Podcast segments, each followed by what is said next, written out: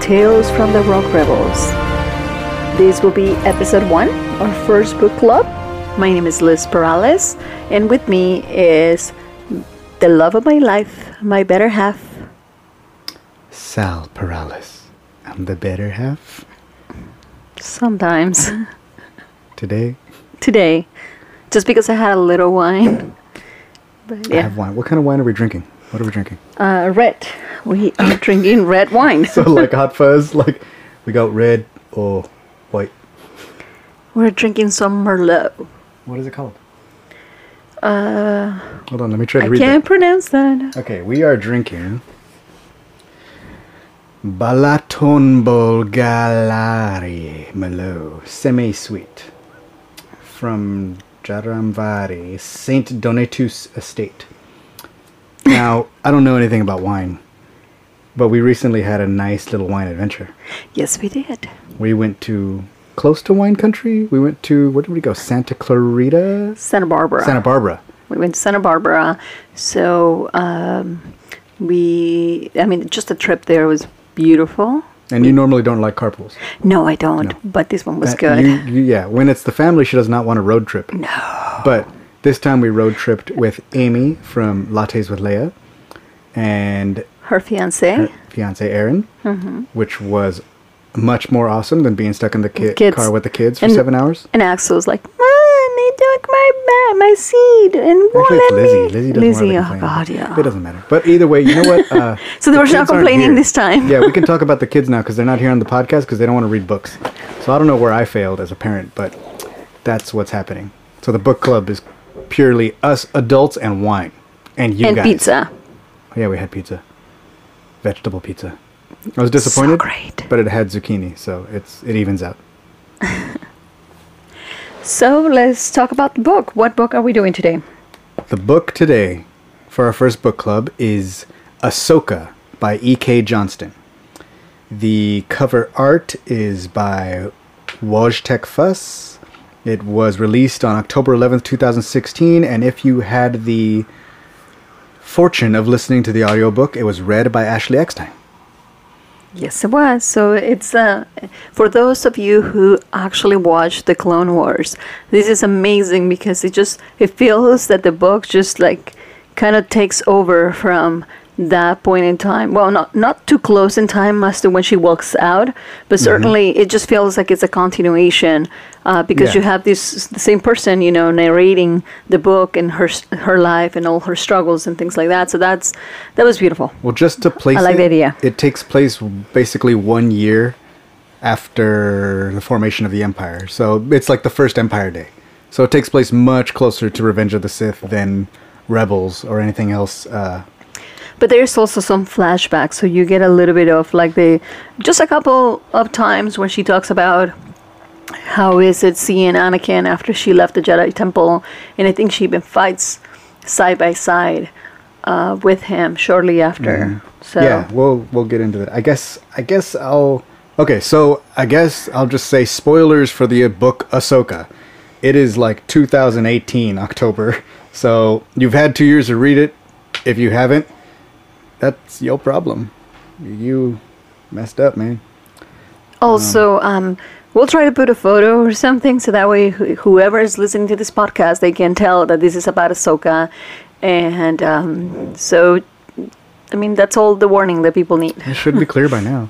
Spoilers. This is about Ahsoka, and we're going to get into it. I'm going to read the publisher's summary real quick. Ahsoka Tano, fan favorite character from Star Wars The Clone Wars and Star Wars Rebels, will be the star of her young adult novel from Disney Lucasfilm Press this October 11, 2016. Fans have long wondered what happened to Ahsoka after she left the Jedi Order near the end of the Clone Wars, and before she reappeared as the mysterious rebel operative Fulcrum in the Rebels. Finally, her story will begin to be told following her experiences with the Jedi and the devastation of Order 66. Ahsoka is unsure she can be part of a larger whole ever again, but her desire to fight the evils of the Empire and protect those who need it will lead her right to Bail Organa and the Rebel Alliance. So, I guess just to put us into like where we were around that time, this was really close to the finale of season 2 of Star Wars Rebels which is like when Ahsoka's, you know, which is for probably a lot of Ahsoka fans, or in general, I would kind of say it's the crescendo of Ahsoka's story, like kind of like the climax of her story. That's when she actually confronts Vader on Malachor and, and all that kind of stuff. Spoilers if you haven't seen Rebels. Um, so I think a lot of people were a lot of people were wondering, does this take place at like uh, the before the book came out? The placement was very unclear of what it was going to be. But once they started to talk about like how she becomes the person in Rebels, you started to really quickly figure out that it was going to be between Clone Wars and Rebels. Uh, so, I guess let's just get into like our. We're just gonna get into the story now and just talk about the story and go beat by beat, and see where it leads us. Okay, so we start with an interlude, which is like what you were talking about, like those little flashbacks. Yes. I thought those were a really, really cool storytelling device because they go back a few times to Ahsoka's story, which, like, in this, the the mo- it's the movie, the book starts with the siege of Mandalore, which is like probably the thing that we all wanted, but now that Clone Wars is saved, we're probably all gonna get anyway. but like, um, that was like really, really cool. But later, like as the interludes go on, you get into these different places in her story, and even in other people's story. Like I think one of the last ones is uh, the interlude with Kenobi, where he's meditating, and that was like really, really cool to touch on those little things. I think that was a good. I think that was a really interesting way to drop in these pieces, kind of like almost in the way that that Wendig did it in in the Aftermath trilogy. Like obviously a lot fewer and far between, but the idea of dropping story threads all along a story, I found particularly interesting. So it starts on Mandalore, and she's about to confront Maul, and as Anakin is leaving. So that's it. Basically, starts us. The story starts off the last time she sees Anakin, and right before Order sixty six. You know, and it's that's a familiar Ahsoka to us who have watched the Clone Wars and things like that. So I thought they did a really good job with the characterization of the character and also the writing and painting the picture. Like even reading this book, it feels a lot like um like it, it feels in tune with the Clone Wars episodes Yes, it does. and things like that. So like grabbing that kind of tone and the character, I thought they did really well with. Um, and you also Maul is there, so there's a little bit of banter, which is fun, because she gets to drop like, oh, you know, I think he does like, you know, your master cast you aside, blah blah blah blah. You're no Jedi, and she does a real like, well, you're only half a Sith. And if you listen to the audiobook, you get to hear Ashley Eckstein say that, which is pretty dope. The only thing they could have done better is if Sam Witwer read the other line. um, and then it flashes forward to where we are in the story. So she is leaving the planet that she's resided on for the past so and so months. You know, because she feels like the Empire is getting close. It's Empire Day. There's a strong stormtrooper presence on the planet. She's been staying with this family called the Fardis, and she feels like she's making too much of a connection with these people. And as a Jedi post Order 66, she feels any connections and any clues she can drop about her true Jedi self is a threat and that she needs to stay on the move.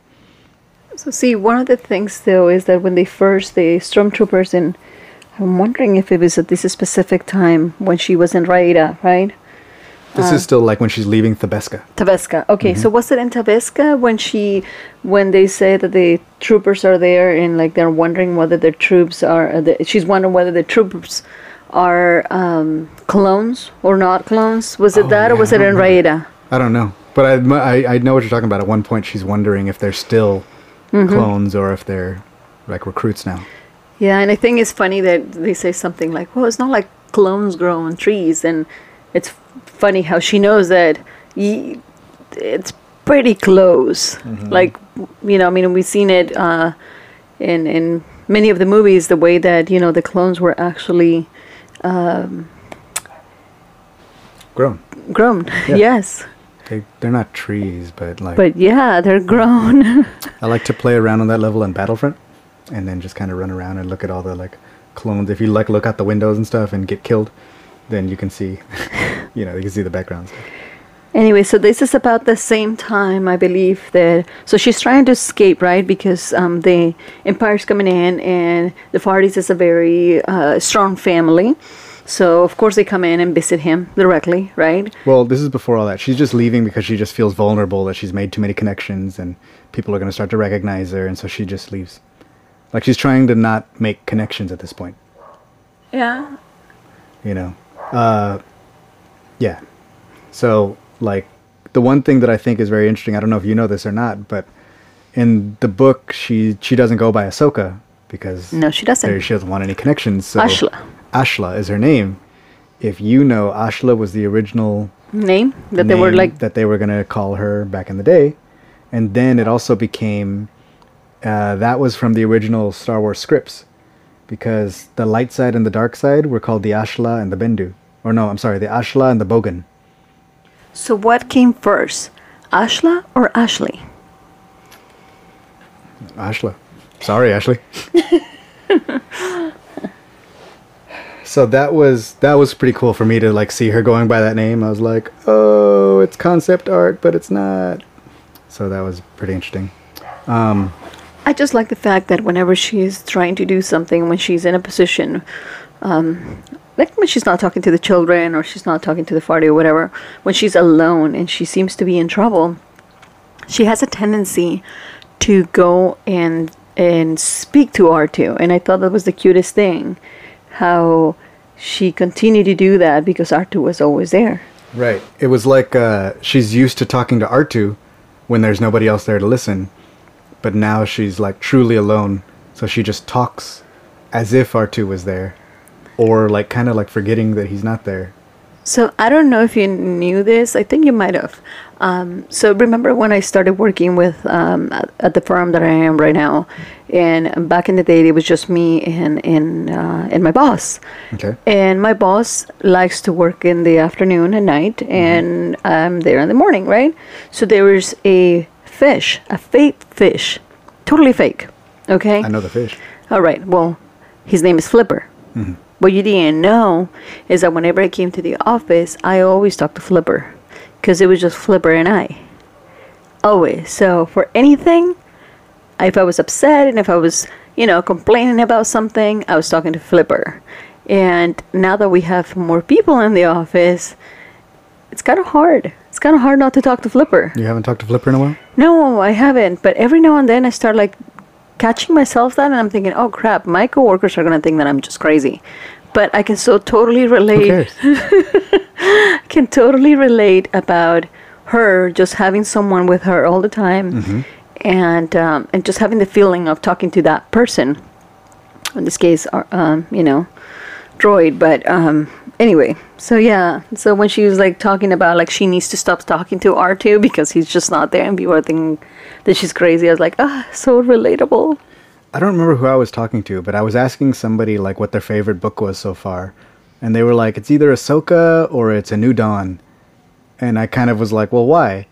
And I think they were like, "I think it's Ahsoka because it's really about the character trying to survive in this new world, like who's lost everything, which is like all the Jedi at this point, kind of, you know, anybody who survived." Kanan. and I was like, that's kind of odd because I mean that's interesting because that's exactly what the other book is about, kind of. But the other book is a little more about finding it again. But they're both about being lost and finding your place. And I think that's sort of the theme of this book is like finding your place. Yeah, but uh, yeah, but the difference between the New Dawn and and Ashley, I mean Ashley, gosh, uh, in the Soka book, is that Kanan was not really open to. It, it's it's a little bit different. It, No, it's the a lot Ahsoka, different. the Ahsoka book is more about like how she felt and like like we get into her head. Mm-hmm. With um, the New Dawn, we don't really do that. It just tells you a story. You do get into his head a lot. Um, He's like the main character in the New Dawn. No, I understand that, but it, there's no like. Um, I think Ahsoka is more detail, more. I mean, I, I'm. It, it's a woman, so th- normally they're you know, we like to talk a little bit more about ourselves. We like to really explore things in our head significantly more than uh, men do. I don't know. Maybe I mean, at least definitely Kanan. So Kanan you, is not a woman confirmed. but if you compare Ahsoka and Kanan, they're com- uh, Kanan is not all warm and fuzzy, and he's not trying to like look for a, you know, Right, He's not trying to think much about. But his- Kanan's trying to let it go, and it's like she's trying to find her way there. Kanan doesn't find his way back. He only finds his way because he Because has nothing Hera's else there. to do. You know, like he follows somebody else, exactly because and Hera's that there, leads him back. You know, and he doesn't even really find his way back until he meets Ezra, which is a whole other story. right? You know what I mean? But like the I still think the theme of these characters that have that have lost everything and are trying to find their place in this you know, like this world that has done away with it. Like it's it's a real for me it's it reminds me a lot of these these old samurai movies. How you have these ronin who like no longer have a master to serve and they're trying to find their way in the world. They're some are becoming mercenaries, some are becoming bounty hunters, some are honor bound, some kill themselves. Like you have these Jedi who don't have a place in the world anymore, or in the galaxy. Some and mostly, the, and not only that, they're hunted. So there's like an additional uh, danger. and there's not that many. Yeah, exactly. But I like I like the idea and I like the stories that come from there. So she's she leaves the Beska. Then she finds Raada, which is like a very small, out of the way moon, if I'm not mistaken, and it's like a it's like it's a farming colony almost. so Thabeska is that's where the uh, the That's- Fardi family is. yes, that's where the Fardis Okay, live. there you go, and that's when we meet the little tiny girls that not even Ahsoka can keep their names straight. Right, except for the littlest one, Okay, which is Hedala. hey Dala, yeah. Mm-hmm. So she leaves them. Uh, she goes to Raada. She finds the Lartes. She meets Kaeden, who kind of tells her like it's sort of like a little. I always imagine it like a small, like kind of farm town, because that's basically what it is. It's like a farming colony, and one of the persons who was injured, who is one of the there's a there's a pair of sisters who are very young, but who have to work on the farm to survive.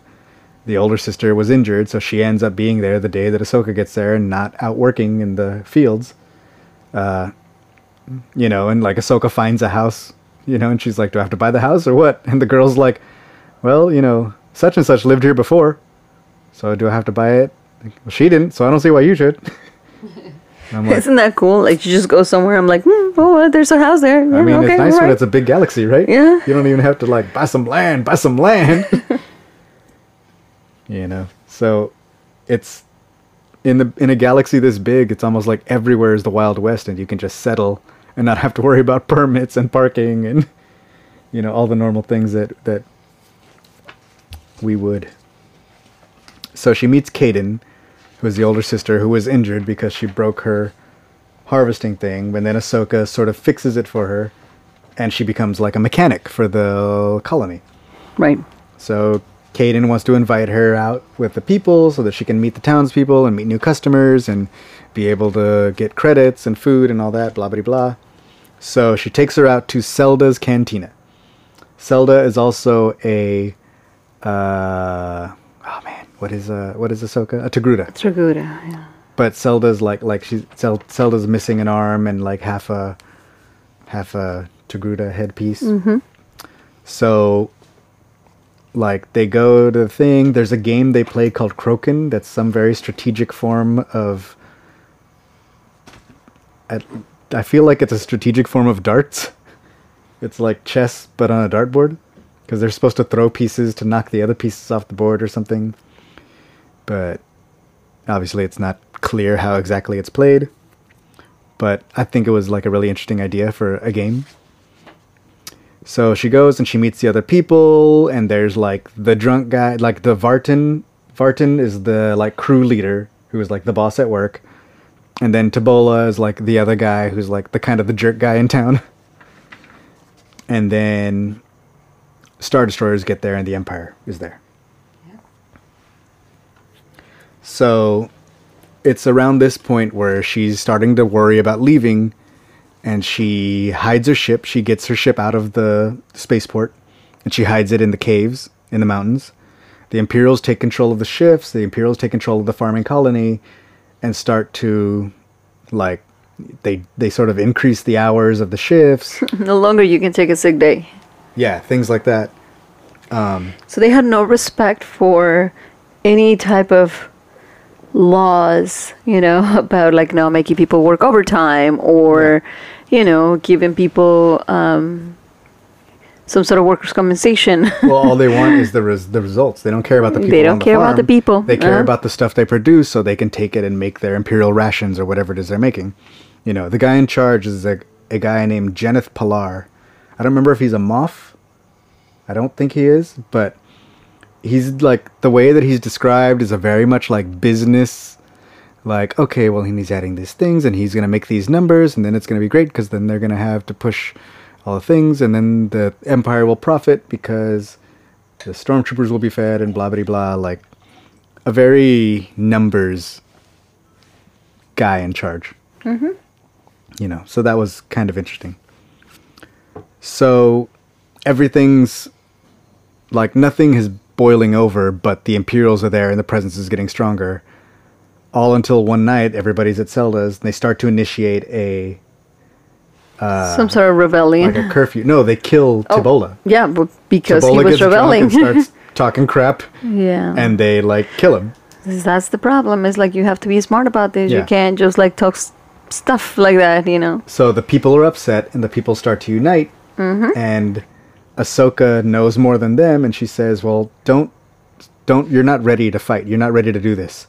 So, how you do it right now is you like slow the production, like work the hours, but like don't increase like the, like slow the production. Find ways to like Basically, um, do things to sabotage the production. Um, you know, don't work as fast. Don't. Mm-hmm. She needs to stop fixing things, so it takes longer to Yeah. to get things like that. But one of the things that I found very interesting is how, I mean, the amount of detail, right? So when they shoot um, Tibbola, Mm-hmm. uh, Ahsoka thinks fast and immediately covers. Um, I don't know if it was. Um, Uh, it was a little Mira. Miara. Mira. She covers her eyes, and so that's when the Togruta Zelda realizes that Ahsoka has seen some stuff and that she thinks fast and that she's been there before. So Yeah. yeah. Well, that's when they end up talking to her mm-hmm. about like her training, and she doesn't necessarily give everything away, but she does like sort of give them suggestions, which is like slow Yeah. production, find reasons to slow down, and blah blah blah. So here's the thing: is that Ahsoka throughout this whole time she's just struggling because at the same time she's thinking she doesn't want to call attention to herself. She just wants to live a life in peace, hiding from the Empire, right? Yeah, And so at this point, she's like really struggling her- with herself about what she's going to be doing. Is she going to continue to run? How fast would it be until they catch up to her? Or is she's going to stand up and fight? I think that the fact that uh, when she was at the parties on, uh, was it Raada? uh, that was Thabeska. Thabeska. When she was at Thabeska, she felt really guilty because she left the other little girl out there, you know, with the shadow. Like yeah, the little girl Well, called it's a about shadow. This time that she has a flashback as to what happened, like when she left. So apparently, before she left, the kids were playing in the garage where she was fixing the ship or whatever, and like they knocked over some crates and fell down, and the crates were gonna fall on them, and she sort of reached out reflexively and used the force to save the kids, and the little girl saw her, and that's like right before she decided to leave. But the shadow, she wasn't there when the shadow was there, so like it goes to now, and like that's when the shadow Right. is there. So it turns out that the little girl, the little sister Miara, uh, back on Raada, is really good at building like explosives. So they start to talk about how they can use that and how they can like start to make a plan. And Ahsoka helps them with that. So they make a plan to sabotage the AT-ATs that they're that are in production. So they build the explosives in such a way that it almost corrodes the joints. They want to place the explosives on the joints of the walkers, and then when the explosive activates, it's more corroding and corrosive and destroys it not only itself but also the walker's joints so that they think that there's a like they think it's more of a problem with the environment that they are, you know, like it's a it's not good for the walkers that maybe they'll just want to leave instead of thinking it's an attack. Mm-hmm. You know. So that's the idea, right? So then when they go and do it, it turns out the people from Raada who don't necessarily trust her because she's not showing all her cards and they know it have built their own explosives that are like straight up full explosives and they've gone to do their own like while Ahsoka is supposed to be putting the things on the walkers and authorizing that mission, they go off on their own mission to sabotage like the the home base of where the Imperials are. So that's where Ahsoka's like, Are you serious? You guys are dumb. Like, where do you think is gonna happen? Like, there's only so many of you and they have weapons, and this is not gonna be mistaken as anything but rebellion, and they're gonna put you down. So she goes to try to stop them. She doesn't. She saves Kaeden's life, but in saving Kaeden, she reveals herself as a Jedi.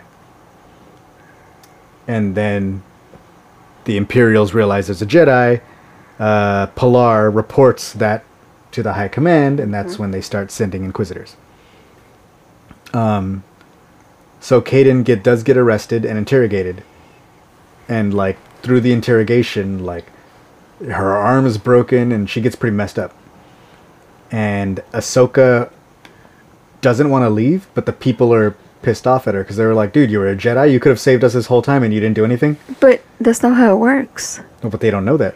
Like they, you know, like Jedi are bedtime stories to people across the galaxy. You know what I mean? Jedi's are Superman. Yeah. So she goes. She she rescues Kaeden, and then delivers her to the people who are now like hiding in the caves that she kind of set up, and then she leaves.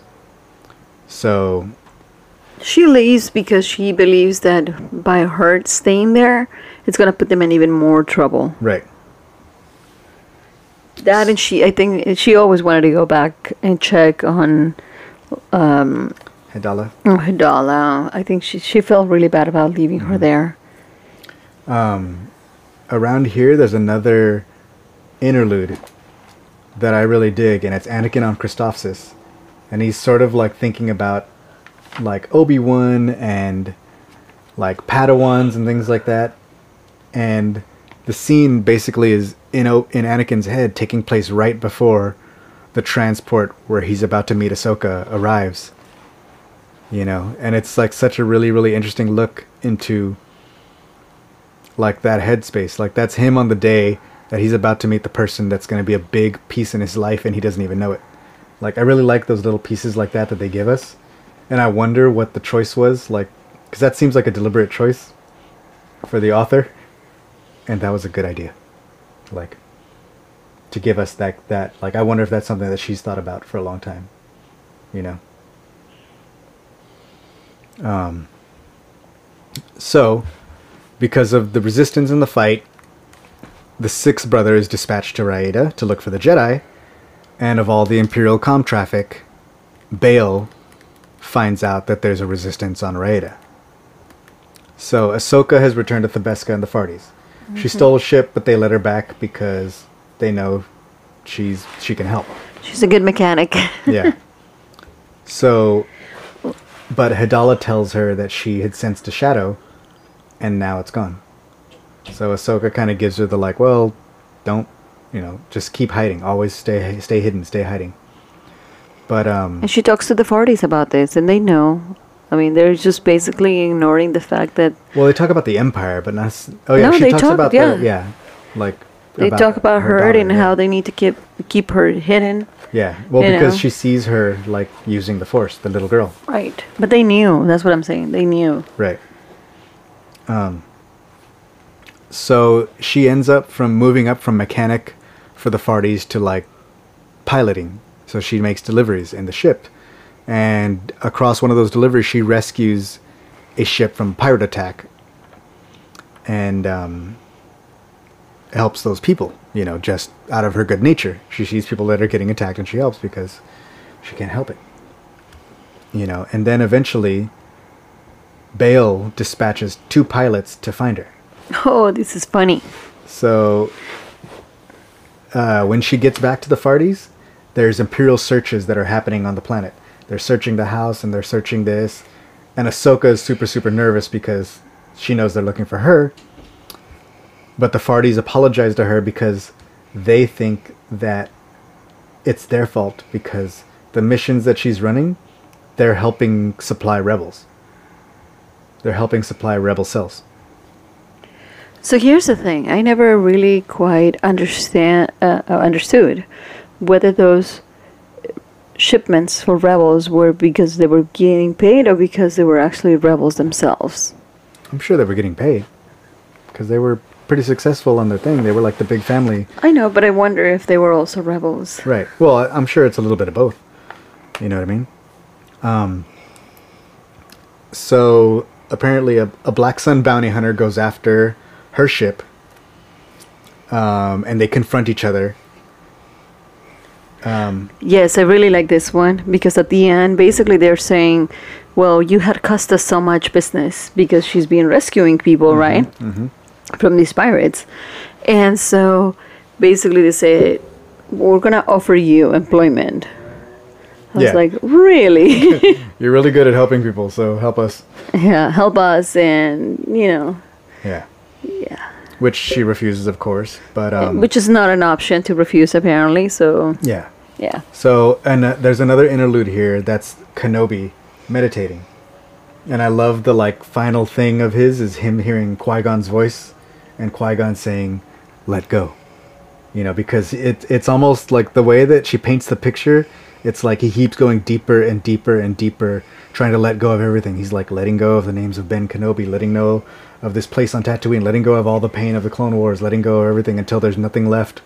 And Qui-Gon is remember still that. there. That's like one of my favorite things. And Qui Gon is the one who's like, no, you have to go deeper. Even let that go before you can find yourself and find how to like was this a connect flashback? in the Force. This is one of the yeah. This is one of the uh, the interludes. So I, that's one of my favorite ones. I really dig it. Um, and I hope that because we're about to get a book. I don't know if you know. There's a book coming. It's called Master and Apprentice by Claudia Gray. That's going to be Obi Wan and Qui Gon.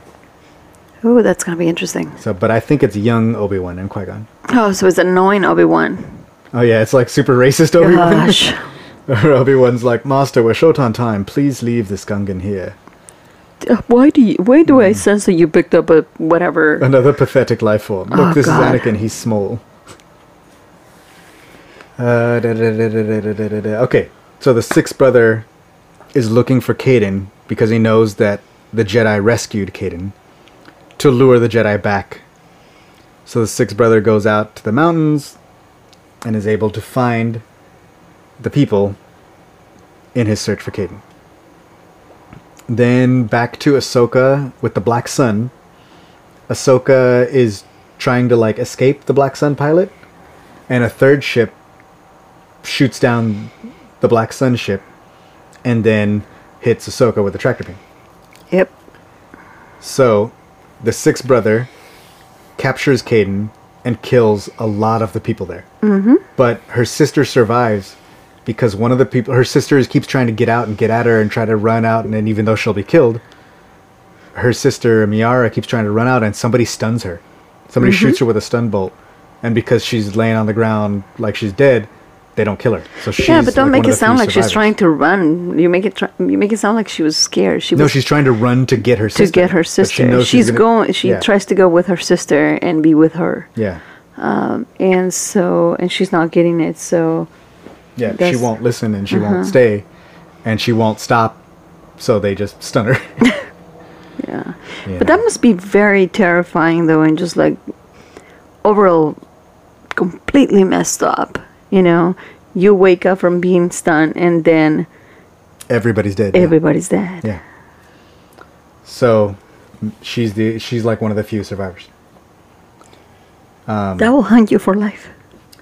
Ahsoka gets tractored up on the other ship. She gets out. There's two pilots with blasters. She knocks them both out, and then gets on the ship to search for stuff. And what does she find on the ship?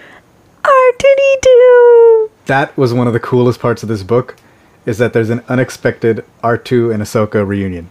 Oh My God, it's like the most beautiful thing ever. And it's one of those things that you don't see coming. You're reading the book and you don't even realize that that's what's about to happen.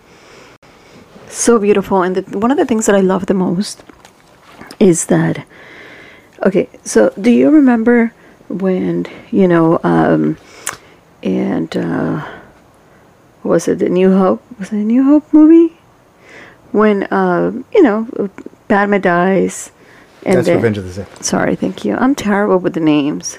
To be fair, I'm terrible with people's names too. Episode three. Yeah. Okay, yeah, Revenge of the Sith. Thank you. So at the end, you see uh, Bail Organa, right? Mm-hmm. And R2D2 and C3PO basically are now his. And so one of the first orders that he gives is basically have their minds wiped. Only, only the protocol droid. I know, only wipes the right? protocol. No, but he says that. He's like, take these droids. They are now in your care. Have the protocol droid's mind wiped. Oh wow! I, I Only 3PO. And I even didn't 3PO, yeah, 3PO's then like, what?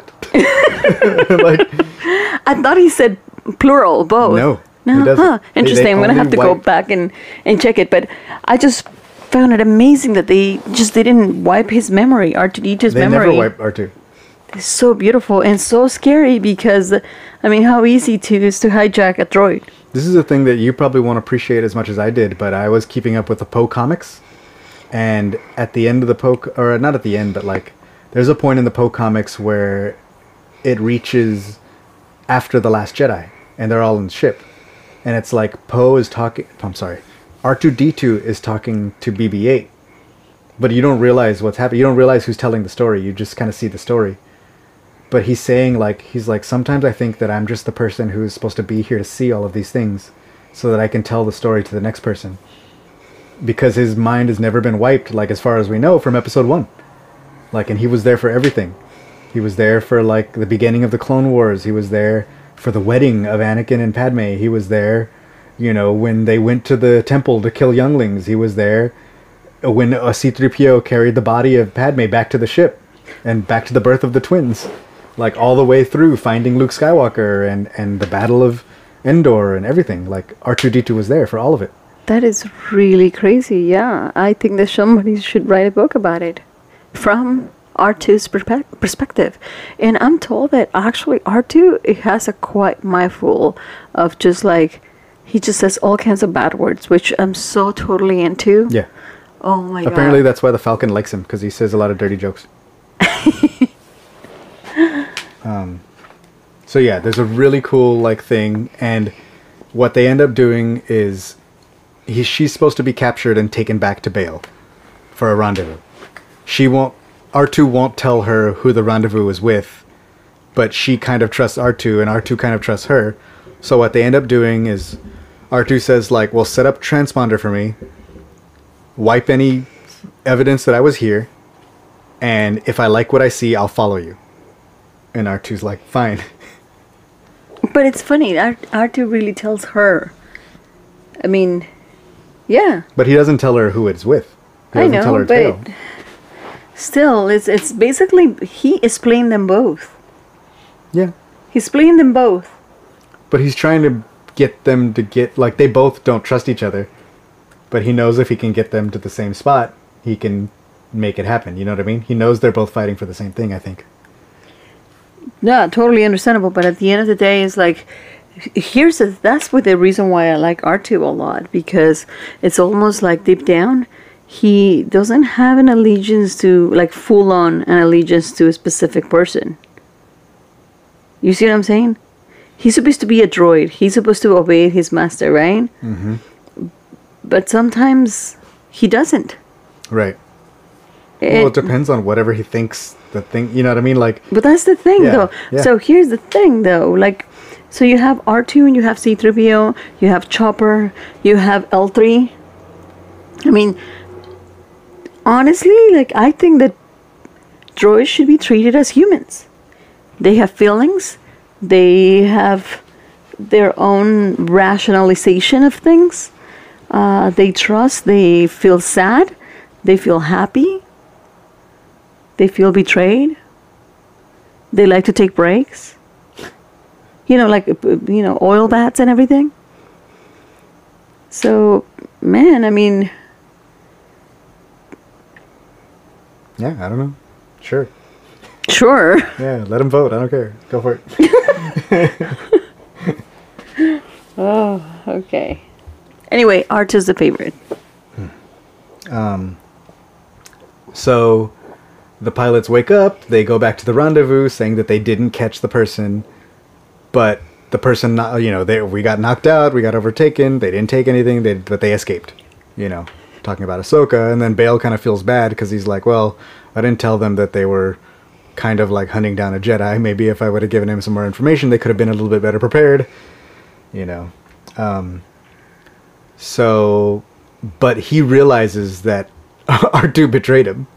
Yeah. Like he checks all the logs and he sees that everything's wiped, but there's like one shot where there's like a there's like one shot that R2 didn't wipe and you can see like you know, it's like a shot uh, it's like a, a security cam footage that would not have caught her.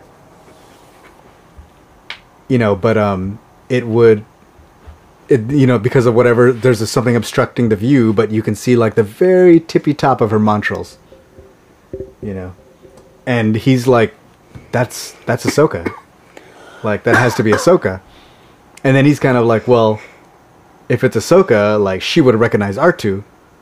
And if it was Ahsoka, He's like, "Wait a R2 minute." would have Ahso- recognized her. So he's like, "You little jerk." You no, he calls him little metal devil.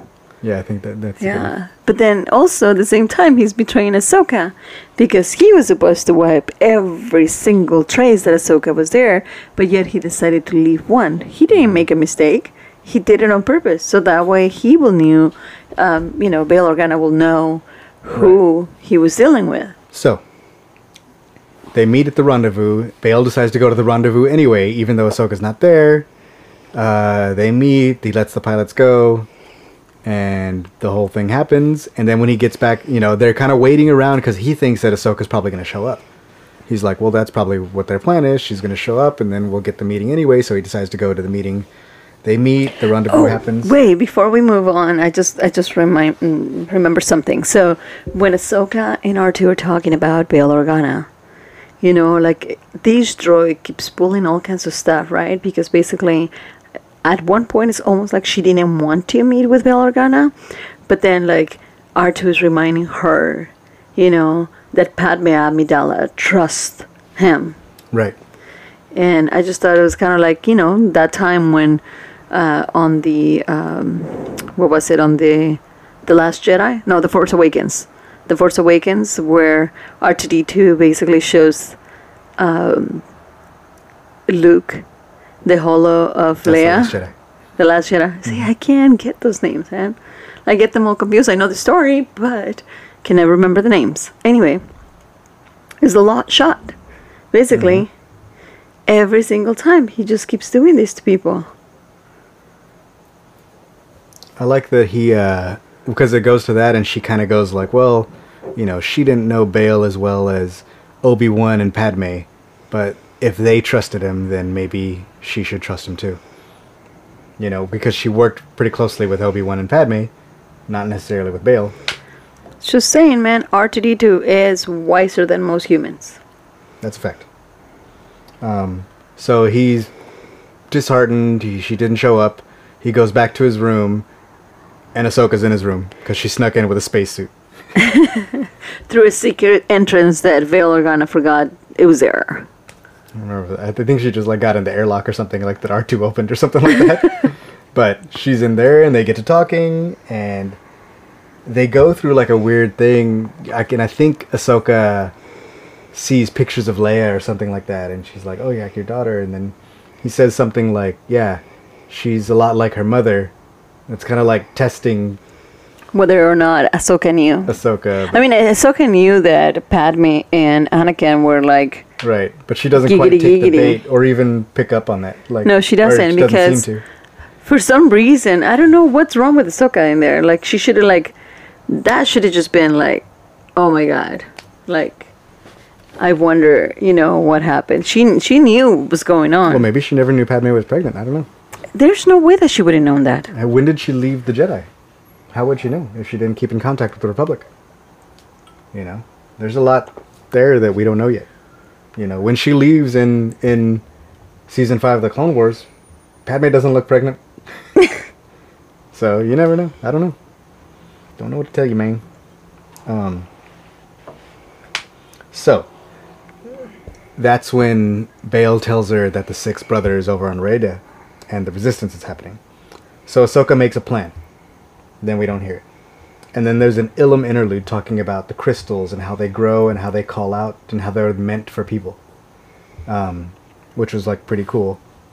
And then it talks about how the Sith and the Darksiders get their crystals red is called bleeding the crystals, Yeah, they make them bleed. which is very different. They twist them. from like what in Legends it wasn't like that at all.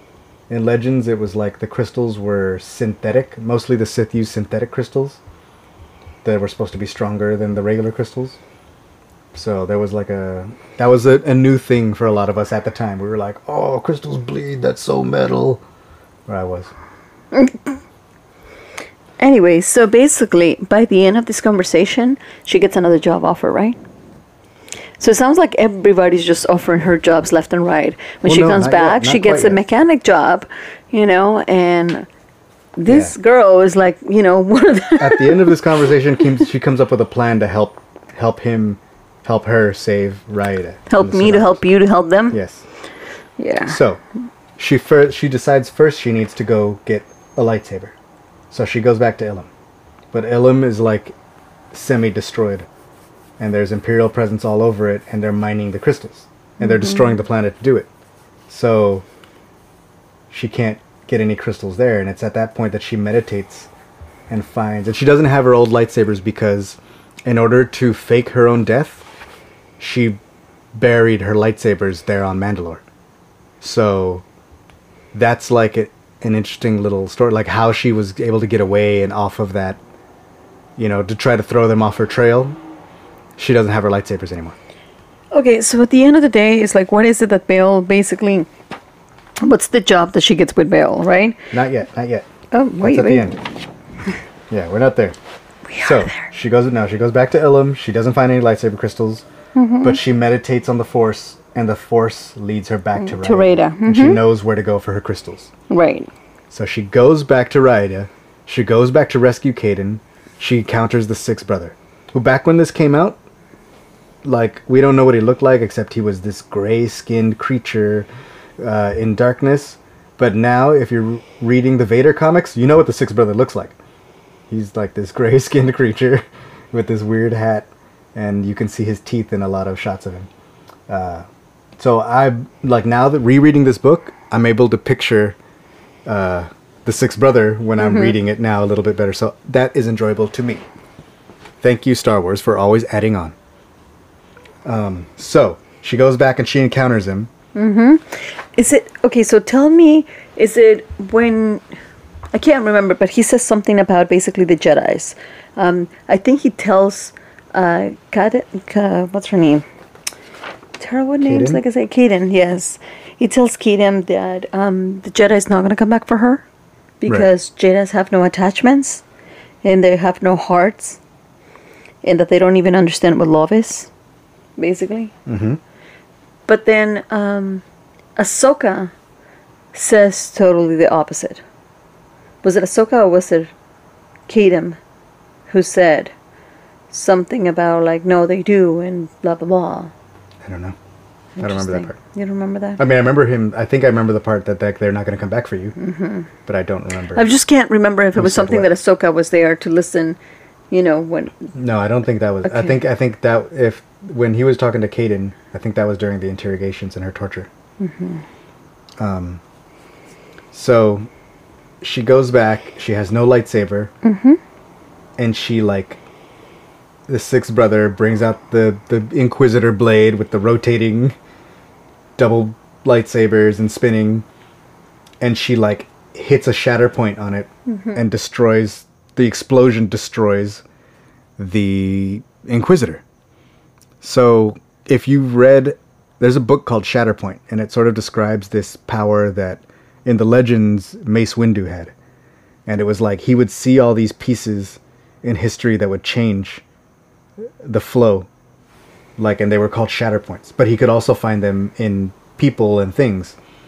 And like uh in the book, he was very regretful over not killing Dooku because he was like, that was a shatter point. I could have killed Dooku and Jango would have killed me, but the Clone Wars would have ended. Like, I could have prevented it, and I didn't. Like, I should have done that. but he sort of keeps following each shatter point to the next one because he knows that that's what changes the course of history. You know, So it's kind of like a, the butterfly effect. A little bit, but he's able to find the one spots that make the big differences, that shift the balance. I see. That makes any So sense. it's not just little tiny things. It's Yeah. just like the big important. But he's also able to do it to find weaknesses, like like how she does it. She like sees the spot and hits the spot in the lightsaber, and the entire sh- sh- saber shatters. Mm-hmm. That's like the same. Like he does that too. Like that's a small version of it. I see. You know. Okay.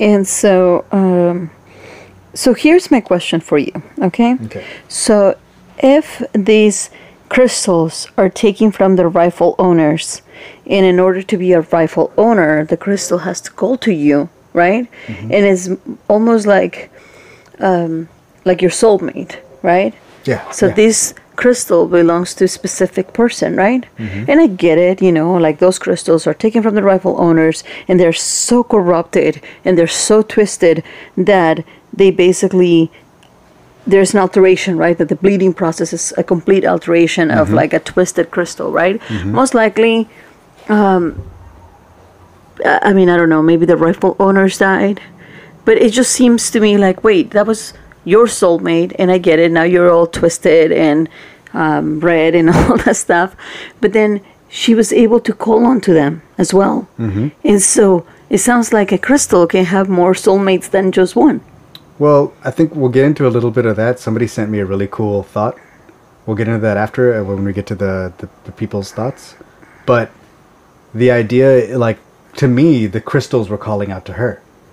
It's like save Like- us, save us. Like when the when they're taken and they're bled and they're controlled by the Sith or the dark side, they're not They're not happy. they're not that's not their soulmate. That's not their no, I understand that there's not like, the soulmate, They're but being enslaved almost. Like okay, corrupted. but what about the first uh, owner? That's my question. What's Right. Yeah, that's a whole different thing. But maybe what if the first owner's dead and they can call to somebody else? I don't know. I mean, the answer is I don't know in real life, but I'll read you a question in a minute. In real life. That is going to blow your mind and see how that goes. Um, so she shatters the thing. She takes the pris- crystals and she's able to like unbleed them and purify them and assemble her lightsabers. And this is when, instead of having the red sabers, you get the white sabers. she gets the white blades you know and it's like uh, through the whole story she's been collecting these pieces of metal that she just didn't want to throw away or she's had a feeling that she should keep onto them and that ends up that combined with like she kind of sifts through what was in the inquisitor's blade See, you can't blame me about keeping stuff around that I don't quite need it, but I feel like I shouldn't get rid of them because you never know. do you want a clean garage or not we can't Fine. Okay, so then they go back and they uh, she rescues Kaeden, and that's when like the cavalry arrive. The three like blockade runners show up, you know, like with A wings, fire fighter support, and they escape. Like Bail's people come, and they load survivors on refugees, and they escape. So she rescues Kaeden, and they come and they rescue the people of Raada like not just Kaeden, but the other the other uh, farmers too. Okay, so Kaeden, she's basically destroyed, right? I mean, she's very No, beat up. She, I mean, yeah, she's beat up. She's beat up, but okay? she's not like like those She's- other people are no. wrecked, dude. They have fake arms and stuff. Like the the one dude like kind of gets blown up before he gets in the shuttle, and he loses an arm, but it's the opposite arm that Zelda lost. So they call themselves like together they make one guy because they both have between them they have two arms and two legs. Okay. Anyway, so so she, but she's pretty banged up, right? She's pretty mm-hmm. beat up, right? And then Zelda injected her with some um, something. What was that? And mm-hmm. where can I get some? I don't know. Talk to Zelda. yeah, I, I didn't take notes on that part. Well, it injected her with something, right? And immediately she just felt great again. She was like almost cured, and then she was asking whether this would be a temporary fix. Is it like, is it going to rub off in two hours and I'm going to feel like crap again? Or is this something that it's going to be with her for a little while? Mm-hmm. And Zelda says, yes, this is going to be eventually it's going to wear off, but you're going to have it. You know, this is going to help you a lot and it's not just an immediate remedy it's so i'm like i always wonder what is it that they injected her with I don't know. I wish I took better notes there. Okay Um, so she, so Ahsoka once again sneaks on the Tantive 3. So she goes back and gets on Bail's ship, and she sees him talking on a holo with Leia, like he's on a comm with Leia, baby Leia, little baby Leia, Baby the little baby Leia playing on the phone. Um, and then they have their conversation about the refugees and what they're going to do with them. And he's like, we can take them wherever they want to go. And Ahsoka's like, they don't want to go. You know, he's like, we can probably just, we have a lot of refugees from the war. We can probably just have them on Alderaan and hide them and they'll be fine. You know, but she's like, they don't want to be refugees. They want to fight. Like, and he's like, yeah, but they're farmers, dude. Like, what are they going to do? And she's like, well, your, your people need food, right? A, rebel, a rebel, rebellion needs to eat. So if they're farmers, let's find a place for them to farm and they can help. Even if they can't fight, they can still help like think, Bill, think. you know use what you have um so like it's at that point that they decide to you know she decides that's when she gets the job offer. And she says like we really need to like fix up the communications. You know these people didn't have this information and that led to that. You didn't have all the details and then you didn't trust me and i didn't i shot i beat up your people because i didn't know what was going on. You know and she takes over and she's like who's doing your communications? Who's doing your spy network? Who's doing all that? And he's like we don't have anybody. That's the problem. And so she thinks like this is a good way that she can help but not being a general Right. Um, so yeah, so so she has like basically that kind of title, something about communications, right? Uh, but uh, more importantly, I think that uh, one of the things that Ahsoka is doing uh, is because of Leia. The type of work that she's doing is because of Leia. Because essentially, in in um, what was her name? Oh God, again, I'm terrible with names. The Fardi child. Hedala. Hedala, yes. So because of Hedala and because of Leia, because they are force sensitive child children, and so she's helping in Bail to keep them alive. Because even though Ahsoka doesn't know it, Leia is. I mean, at that point, n- not even Bail knows it, but suspects that maybe she will be force Right. sensitive. well he mentions it in the book he says like he hopes He hopes that she that doesn't, doesn't take after her father exactly. too much like you know uh, at some point but i mean that's something that we still don't know in the bigger story like Well, in the book, they basically say that, you know, uh, or maybe I have my notes, so maybe I don't know if it was me just writing this or actually read it in the book. This is Bill is helping Ahsoka to save force sensitive children because of Leia. I don't remember that at all but And then it's just me. Sorry. The, throughout the thing, like not only Hedala, but like even if you think about the the kid, the, the babies they take in um in Rebels. Mm-hmm. Remember the Inquisitors are trying to take the babies and they rescue them. Then they take Jai Kell, but Jai Kell shows up in season four again. okay, I am so sorry. I have to say this, but I would have kept those babies. Okay, I love them. and then uh, More babies. you, you would have taken Pypey.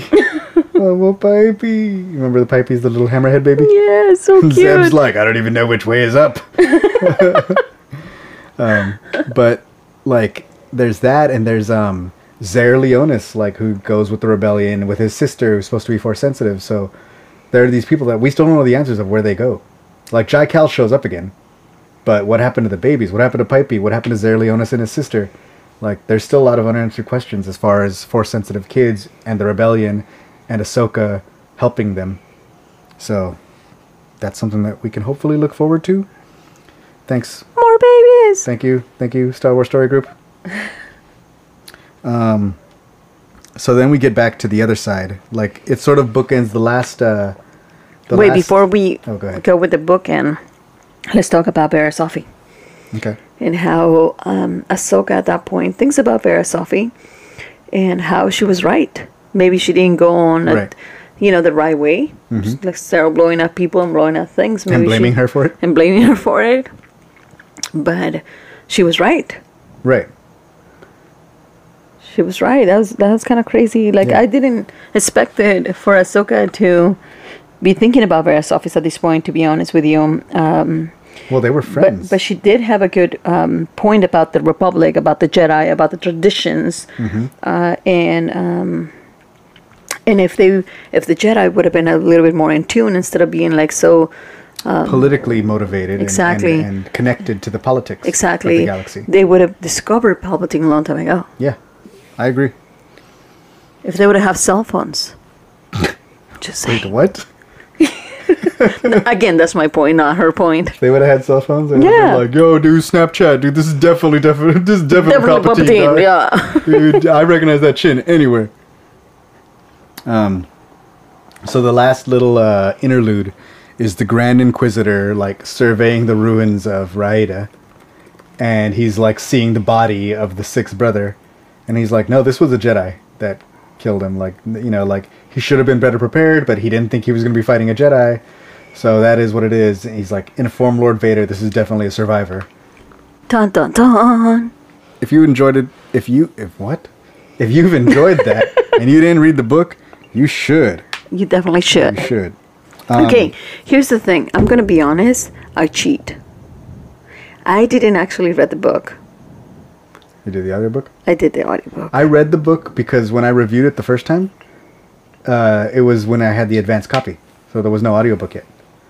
But then going back to it, I was able. I read the audio. I, I read the audiobook. I played the audiobook when the book came out, but I had already read the book before. In my defense, though, how could you pass to do the audiobook? Ashley No, wasn't gonna pass like it. doing I the voice, it, you know? And then when I listened to it again this time, I did the audiobook again Like, because such a I don't even feel bad about it. I was like, this is a good reason to do this. Mm-hmm. Ashley Eckstein is reading the book. Yeah, there's no reason not to. They've they've done like a pretty good job of that lately. Uh, they did. I don't know if you heard they had a what? What's her name? Uh, they had Kelly Marie Tran do uh, Cobalt Squadron. She did the audiobook. Really? Oh my god, I can't So wait for that they've one. been like doing I a few of love her. I don't know what it is about Kelly Marie Tran. I just freaking love that girl. She's amazing. Loan, Loan, I think. Yeah. She's awesome. Yeah. Um, so I kind of went back to my first review on making Star Wars. Uh, when I first read the book, and I just kind of wanted to go back through it and see if there was anything that I saw back then that I see different now. Um, this was so close to Twilight of the Princess of the Apprentice that I wrote in the review like, "Hey, like if you're looking for answers about that, this is not the place to look." just so you know, which I think a lot of people were at that time. Huh. You know, You know what? Now that I think about it, I, act- I actually did a review on this book too. Hmm. Shortly after, remember how um, Ashley and Ek were doing some book signings? Yeah, we went to a book signing. Yeah, we booked a book signing, which, by the way, Ek is so nice. Um, very, very nice, very down to earth. Mm-hmm. Um, Ashley, of course, everybody knows that she's super nice as well. Um, so, shortly after that, um, I did a, a book review, but my books reviews are like a little bit more like, oh, this is cool. You know, they're not deep or anything like that because I'm trying not to give it away to, to people who haven't read it. Um, but I think that I stand by my book review. Fair. this is Uh, awesome. Yeah. Okay. I think I'm just gonna pass that up because I think it's all the same thing that I just said. Oh, I was all excited to see like, oh, this is the first time we see Inquisitors like in canon. This is the chronologically first time that there was an Inquisitor, but I didn't know what he looked like. Now that I know what he looks like, I'm like ten times more excited. Uh, okay, so let's get into what the book club sent us. Book club thoughts. Woohoo! Okay, ready? All right. Uh, I'm gonna give a quick little shout out to Jen Marie because we did the book club and then we were like, "That's what we're gonna do." because we don't know what we're doing. And we don't she know what was very doing. nice and kind to we just kind of like. say shit and then we do it and then we like hope it works. I'm gonna be honest with you. That was basically my idea, and I I feel bad for Sal because every single time I did things like that is basically like, hey, let's run a marathon, let's run a 5K, and I never train, I never prepare for anything. I just go with it. So um, basically, I was just telling Sal, we should do a book club. Oh, I really want to do a book club. And so finally, I guess I said it enough times that he went along with it. But we have no idea how to do a book club whatsoever. To be honest with you, I was more in love with the idea of doing it with actual people instead of like a podcast. But I do realize that that's difficult. Um, you know, You have just to know actual people.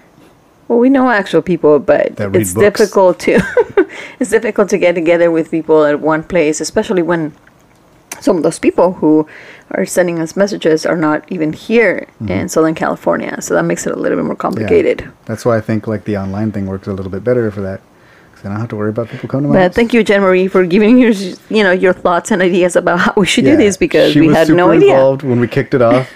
And then she, if you guys don't know Jen Marie, she runs, I think it's Anakin and, and his angel, the, the website, anakinandhisangel.com, maybe. If I make a mistake, I'm sorry, Jen Marie. Uh, but she kind of was like, "Hey, like, are we gonna start a little like group discussion on this, or how should we do that?" 'Cause We're like, "Yeah, I sure." was like, throw, throw your comments in the bottom down below, son. Like, and for, to remember to subscribe. And then she was like, "Hey, where do we talk about this? Like, so we're not spoiling people." And I was like, "Yeah, that's a good idea, huh?" So let me start. So I st- basically started like a Facebook event. So if you were part of the event, thank you so much for being part of the event. If you were not part of the event, the next book that we are doing has been decided. It's going to be Dark Disciple by Christie Golden and uh, I think we're going to record the podcast on that at the end of November. So you still have about a month and a half. You can go to Rogue Rebels on Facebook, and there should be an event there for the Dark Disciple Book Club. And you can jump in and get some discussion with us and add your comments, and then we'll talk about them next Rogue Rebels Book Club. Yes. So please join us if you haven't yet. It's fun, and we're learning as we go. And here we go. So let's see what I got.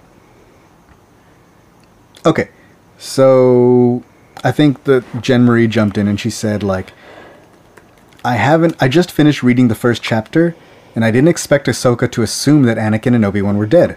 My heart hurt while reading that on page 16. I mean, as far as Anakin goes, I guess it depends on how you look at it. At this point, he already made the choice to become Vader. But if you're like me and you like to think the way Padme and Luke did, that there was still good in him, technically he wasn't dead, I guess I thought maybe she would have felt either or both of them at some point and that they survived Order 66. Very interesting.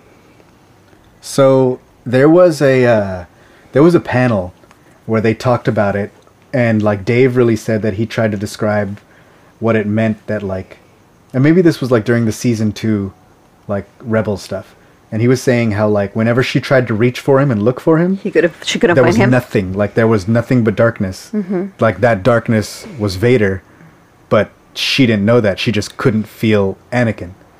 So like it's my thought that Anakin was buried somewhere in that darkness, maybe.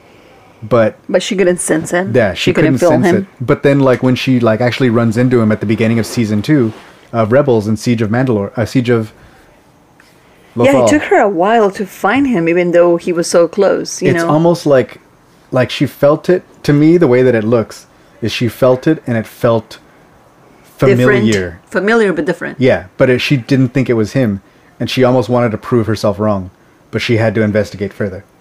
You know, it's like, and then it's almost, it almost turned into like where she didn't want to believe it was him. You know what I mean? Until there was literally no other answer. You know, so that's kind of how I go with it in the canon. And um, like as far as Obi Wan, he sort of disappears into it, and this book does a really good job of kind of explaining that like the force has changed. Like she reaches out and like it feels like all the Jedi are gone. So it's almost like the shroud of the dark side sort of really clouds everything, and that makes it much harder to even to sense others. sense any other Jedi. Not only the fact that they're not there. You know. So um, I what I did is I added if you go to that event. This is not going to make sense on a podcast, but I'm going to say it anyway. Uh, E.K. Johnston has a Tumblr and if you go to her Tumblr and like she has her like kind of head casting, which I really dig. Like her and Claudia Gray do this, and they sort of like put like, hey, this is like how I kind of pictured this character, and they put different actors or something. I always pictured them like this. Um, so I really like digging that because then the thing that sucks is they don't do that till the book comes out, and then I already read the book, and then I can't like you can't connect. I can't go back, you know, like, and then I don't want to wait till the book comes out sometimes. But whatever, like it's cool. Like you can go look at it now and like add that picture to your face, it to your mind when you're reading the book. Look, here's the thing though. When I'm reading the book, I don't add any pictures other than the characters. Yeah, but this is pictures of the characters. Oh, Like this is the pictures of like, oh, hey, Kaeden and this actor's who I kind of thought this person looked like. In my head, it was this person playing. But it's not like Ahsoka, you know. So Ahsoka, yeah, you know this what is how Ahsoka looks Ahsoka like. looks. Well, she does have one of Ahsoka actually. She's like, this is the kind of how I see Ahsoka as a real life person. Oh, Like, so there's yeah. I guess you didn't look at that part. no, I didn't. Um, I had people vote. This was so fun. At least I thought it was going to be, but like four people voted. uh, I said like, who's everybody's favorite character, not counting Ahsoka? And so there was like two votes for Kaeden, one for Miara, and one for Zelda, and that was me. I voted in my own thing because I don't So care. there was three people then voting. yeah, so there was basically three people voting, uh, and Kaeden is the winner. People like Kaeden. yeah. So for all you guys out there, okay, Sean said, Bail, the feels with him. Oh wait, the feels about him reminiscing Order sixty six because he was there. And I was like, yeah, homie, yeah. Uh, then Mike added, this book did remind me how much Ahsoka had an impact on Zoe when we started watching Clone Wars, who is his daughter and the other half of Star Wars Geek Girls. If you listen to Lizzie's podcast. Uh, there were two teenager girls who are Sabines and podcast, and Ahsoka is one of Zoe's favorite characters because she was little and it's a whole thing. So listen to them if you want more impact about Zoe and other teenagers' thoughts about the thing. So back to Mike's quote. and how she got to grow up with this character. When she went back to face the brother, it choked me up because at that moment she was truly fighting for those who couldn't fight for themselves. And then me, I'm like, right? I know. Wait, no, that wasn't me. I think I said something, and then he responded with like, "Right, I know Zoe saw the Clone Wars movie at least three times in the theater, and she loved it, and I did too, because it was her Star Wars. I teared up the same way when Rey called the saber in the woods, and I looked over at Zoe and Safi and realized how cool that was for all of us, but especially them. Especially Go them. girls. Right on. Matthew said, I've been wanting to share my thoughts with people, but if the Ahsoka novel was a movie, it would be rated R because the fact this roadie named Colvin gets cut in half by the Six Brothers Saber. That's true. like- yep, yep. Matthew, I think you could say that about a lot of the books because if you read a lot of the books, there's a lot of that stuff kind of going on, and that's what I've always felt with.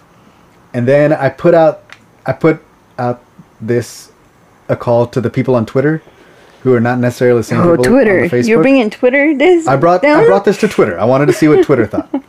Um, and one of my buddies, Dom, who is a uh, Dom Legaspi, he also listens listens to now this is podcasting, and he writes into us a lot. He hit me with this that I think is going to blow your mind. My thought, well, inference anyway. Ahsoka hears those specific crystals because they're her originals from the Clone Wars, the ones she buried when they faked her death. They call to her, and she knows the song. Kate stops just short of spelling it out in her book.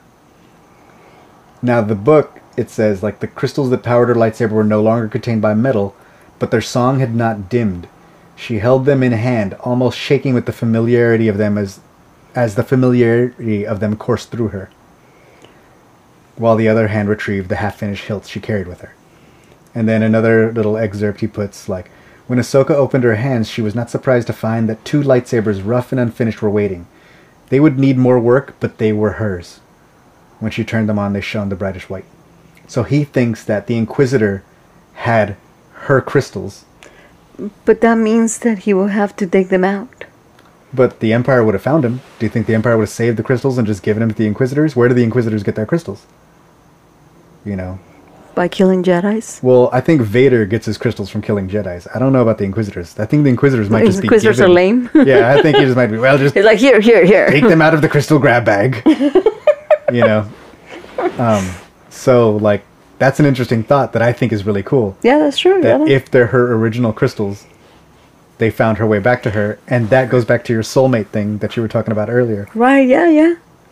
That is true. That is true. But um I don't know, man. It's just that I like to think that the Inquisitor gets the crystals by killing Jedi's. If you read the Vader comics, the- Sith get their crystals from killing Jedi.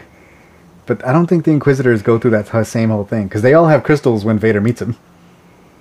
They all have red lightsabers and they're all hanging out, and some of them were Jedi, so some of them might have just corrupted their crystals. You know, and then some of them might just like, I don't think like they're not Sith. Some of them probably can't even defeat a Jedi. Mm-hmm. Ahsoka beat this one with no lightsaber. So I don't know, but I think it's I think it's a really cool thought, and Yeah. I I think I like to go with that. Like I think the fact that there like the there's the will of the force, and the idea that like nothing happens by accident. There's no coincidences. What if her crystals did go in that grab bag? and what if that inquisitor picked it out, and then that's the inquisitor that got called to Raada, and those are the crystals that were calling to her, because they were suffering, and they wanted to come back home. So that's a pr- that that did blow my mind down. I think my wife's a little more selective with her theories. Uh, I added a couple of quotes just here at the end, and I think one of my favorite quotes from the book is the one that I put in my original review. It's Ahsoka Tano, and she says, "I thought I was done with the war, but maybe I don't know how to do anything else." You know, so Well, if we're doing that, I would like to write the, the two pieces that I like the most, and it basically is to describe R2. You know, I, I love R2. He's probably R2. one of my favorite characters in, in the whole Star Wars universe. Um, so I really liked when he's get called um, Metal Devil by Bail Organa. He's so cute Mm-hmm. I like it because I hear his voice. You little metal devil. Like, he has such like a Bail Organa. I can't even do his voice, but like Bail Organa has a really cool like oh yeah. like cool like Corey Burton. I Sexy think does it on the Clone Wars. yeah. Whatever. He has a sexy voice. I'm Okay. sorry. Yeah, I believe you. And then Ahsoka says um, that R2 is far too independent for a droid. Yeah, and I think that all goes back to him just never getting wiped. Yeah. Yeah, maybe I should read those Poe comics. I think you might dig it if you feel like catching I it. love R2, man. Even just those in particular. Okay. I guess that's gonna be it. And do you have anything else to add? I think that's our first book club. Woohoo! I don't know if we did this right though. Yeah, I don't know if we did this right. Tell us if we did it wrong. Um, But be be gentle though. but also sentimental. If you only had a brain, I'll be friends Uh, with this. Like I said, the event is up in our Facebook page for the Dark Disciple book. Please jump in there, add your involvement, add your thoughts, add your questions, and we'll talk about it on a podcast and we'll talk about it in the group. And it will be really, really cool. So jump in there. And also, I think, uh, like what we did for Dark Disciple is in the Ahsoka book club, I put up a poll and we voted for the next book. So the next book ended up, you know, Dark Disciple won the poll. So we'll probably be doing that again for the next book after Dark Disciple. So join the little Facebook event and I'm vote on the be honest with you. I What? kind of feel bad about that Why? because I'm very biased about that book. Oh, you voted? Yeah, I did. Okay, I didn't vote. Sorry. No, no, but it won by like four. okay. But there was only like six votes, so like it won by a lot, honey. I It was like a landslide. I Like, just feel yeah. bad because it's like ah, I want to vote on that one. It was a majority vote. Because I really liked it. Yeah. So uh, yeah, but that'll be good because like this is one of the this is one of my fa- this is definitely my favorite book. So getting to talk about that one will be a good one to do. Um, you didn't vote, did you? No, I didn't vote. Because that'll suck. It's like wait, there's you know. That, that means only two people voted. no, I didn't. I didn't vote in that one. I don't think. Yeah. Okay, so we're doing Dark Disciple next, and we look forward to having you guys. And please listen to the podcast. Please share it. Please subscribe. Please do whatever you do Please leave a bunch of comments. But yeah, join us and let's talk about this because we're trying to make this book club work. So uh, if you know how to run a book club, talk to us about Let it. Let us know because we yeah, don't. because we don't. And if you think you can do it better, then just do it then, fool. Yeah, join us. Or join, or Oh, help. No, no, help us do it. Don't do, do, don't do it on your own. help us do it. make ours better.